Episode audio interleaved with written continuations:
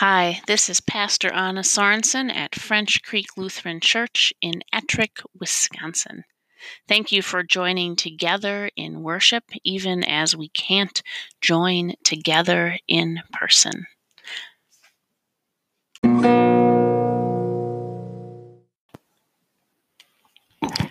A reading from Romans chapter 5, verses 1 through 8. Therefore, since we are justified by faith, we have peace with God through our Lord Jesus Christ, through whom we have obtained access to this grace in which we stand. And we boast in our hope of sharing the glory of God. And not only that, we also boast in our sufferings, knowing that suffering produces endurance, endurance produces character, character produces hope and hope does not disappoint us because God's love has been poured into our hearts through the Holy Spirit that has been given to us. For while we were still weak, at the right time Christ died for the ungodly. Indeed, rarely will anyone die for a righteous person, though perhaps for a good person someone might actually dare to die. But God proves his love for us in that while we were still sinners, Christ died for us. This is the word of the Lord. May the words of my mouth and the meditations of my heart be acceptable in your sight, O Lord, our rock and our Redeemer. Amen. I was 14 on April the 22nd, 1994, the day my grandfather, Kenneth Garbish, died. It was the hardest day of my young life to that point. It was my great privilege to be seated next to his bed with family gathered around as he breathed his last breaths. As a pastor, it has been my great privilege to be with you as your loved ones breathed their last breaths, or to hold your hand in the minutes and hours after you have said goodbye. Such moments are holy and precious and to be cherished even as they are anguishing and devastating. Our grieving is given voice by the opening words of Psalm 61. Hear my cry, O God, listen to my prayer. From the end of the earth I call upon you as my heart grows faint. Often, our loved ones use their last breaths to call out to those who have gone before them into death. As your loved ones take their last breaths, we lament, we grieve, sometimes we rage. As your pastor, I grieve too, but you will understand that it is different for me to sit next to you and your family than it was for me to sit by my grandfather.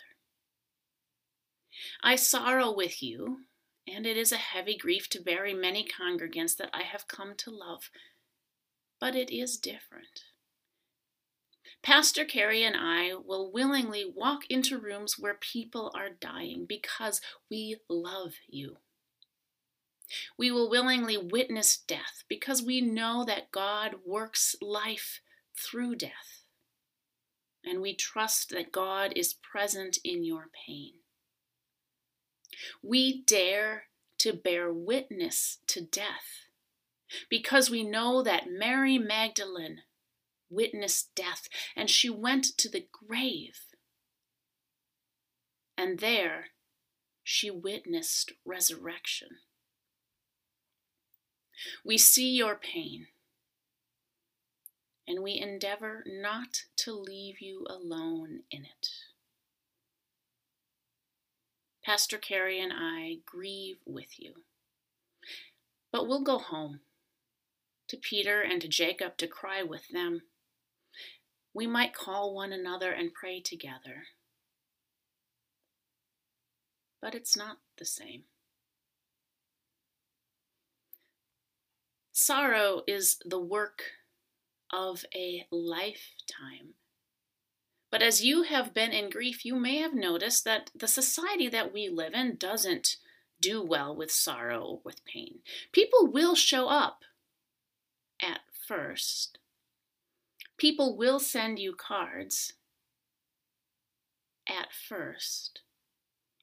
But our culture has little patience for people who show their pain publicly for more than about a week. You may have even been expected to be back at work within a day or two after burying a spouse, parent, or child. As a society, we avoid things that are painful. We don't like to talk about people who talk about their grief or chronic illness. and we can buy all kinds of things that help us to not feel our negative emotions. We celebrate the kind of happy hour that drowns out the anguish of a hard workday. And we laugh at mommy wine time that dulls our anxiety about raising children in a complex day and age. Today I challenge you to heed the words of the Apostle Paul. We boast in our suffering, knowing that suffering produces endurance, and endurance produces character, and character produces hope, and hope does not disappoint us because God's love has been poured into our hearts through the Holy Spirit that has been given to us. Romans chapter 5, verses 3 through 5. Christians, do not go to seek suffering, but also do not seek to avoid it. Remember that our God is the God who heeded the suffering of the slaves and brought them out of slavery and out of the land of Egypt. Our Lord is the one who wept at his friend's grave and our spirit is the one who breathes prayers when our suffering is too great to speak. The miracle of resurrection is that death becomes an opportunity for life. The miracle of new life is that suffering becomes an opportunity for hope. A wise teacher once said this Fear is the path to the dark side. Fear leads to anger. Anger leads to hate. Hate leads to suffering. This was, of course, a fictional teacher, the Jedi Master Yoda, speaking to young Anakin. Now, spoiler alert ahead Anakin fears. Anakin fears loss. He fears the death of his lover. He fears suffering. And ultimately, his fear of suffering leads him to committing great acts of evil. Anakin cannot stop death any more than we can. And he cannot avoid the suffering he worked so hard to prevent. And in his attempts to avoid pain and suffering and grieving, Anakin cut himself off from all those who loved him. And he leaves himself with no one who will sit next to him or hold his hand as he suffers. Do not fear suffering. But be wary of suffering alone. We are built for community. We need people who sit by our side when our loved one takes their last breath. And so, as people of faith, I also invite you do not be afraid of the grieving and suffering of others. Dare to enter into the sacred places of deep pain. I promise you, it is a great privilege to be present in the midst and to bear witness when people suffer and grieve.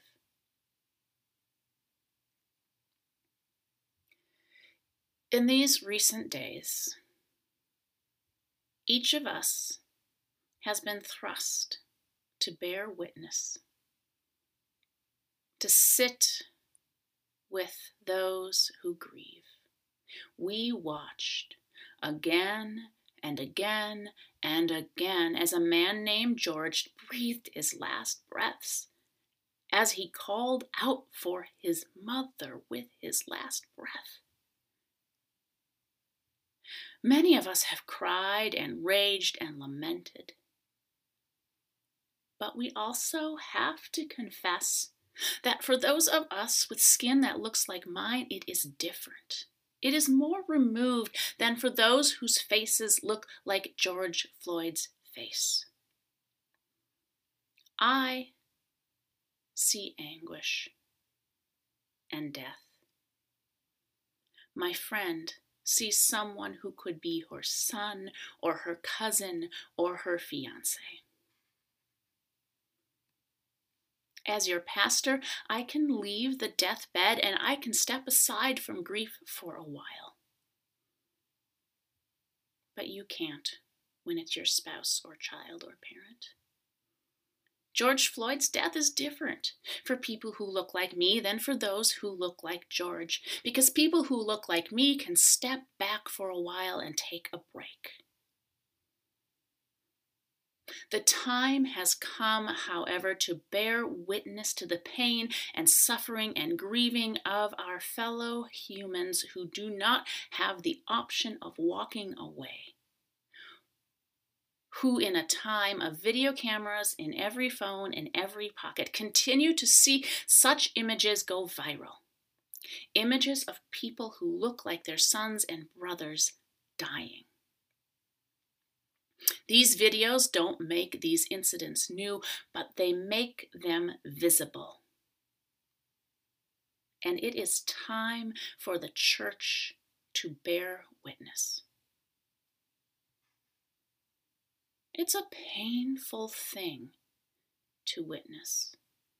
These are hard videos to see, but do not fear pain and suffering. Do not fear leaning in and learning together. Do not avoid the grief of our neighbors.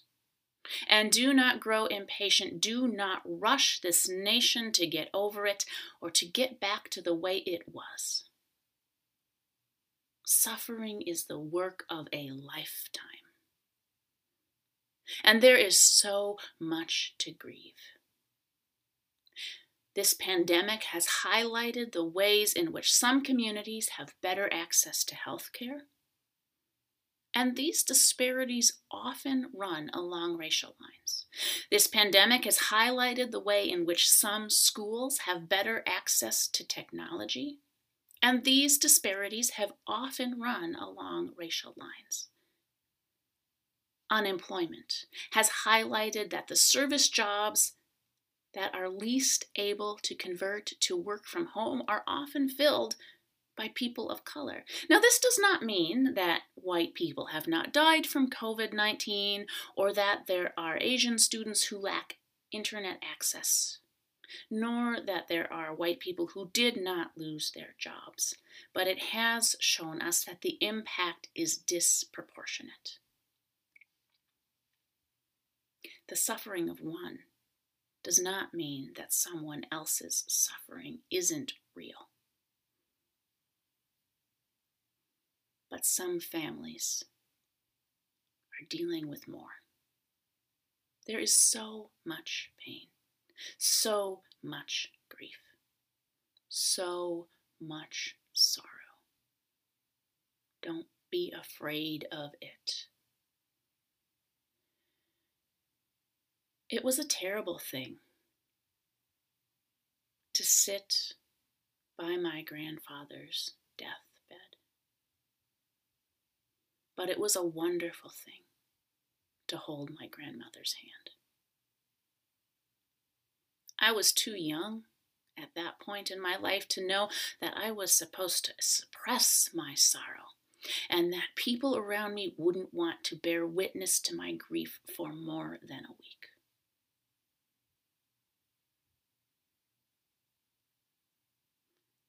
To my parishioners, I am sorry for the ways in which I have failed to make room for and bear witness to your sorrows. To my black siblings, I am sorry for the ways in which I have failed to make room for and bear witness to your experience. To my congregations, to our mostly white congregations. Dear people of Living Hope and French Creek, let us not be afraid of this moment. Let us not be afraid to stand with, to sit with, to kneel with, to hold the hands of those whose sorrow is deep because I believe in and I worship a God who makes life out of death, who brings dancing out of mourning, who makes hope out of sorrow. It is resurrection. And if we dare to go to the tomb, perhaps we too will witness new life. May it be so.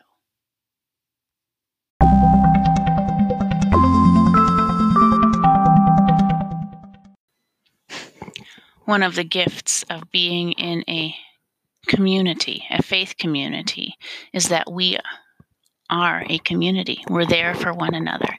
If you are in the Gale, Ettrick, or Trempealeau area of Wisconsin and you have a physical need, you need errands run, groceries picked up, chores done, please contact me, pastor at FrenchCreekLutheran.org, and I or a member of the congregation will be able to help you out.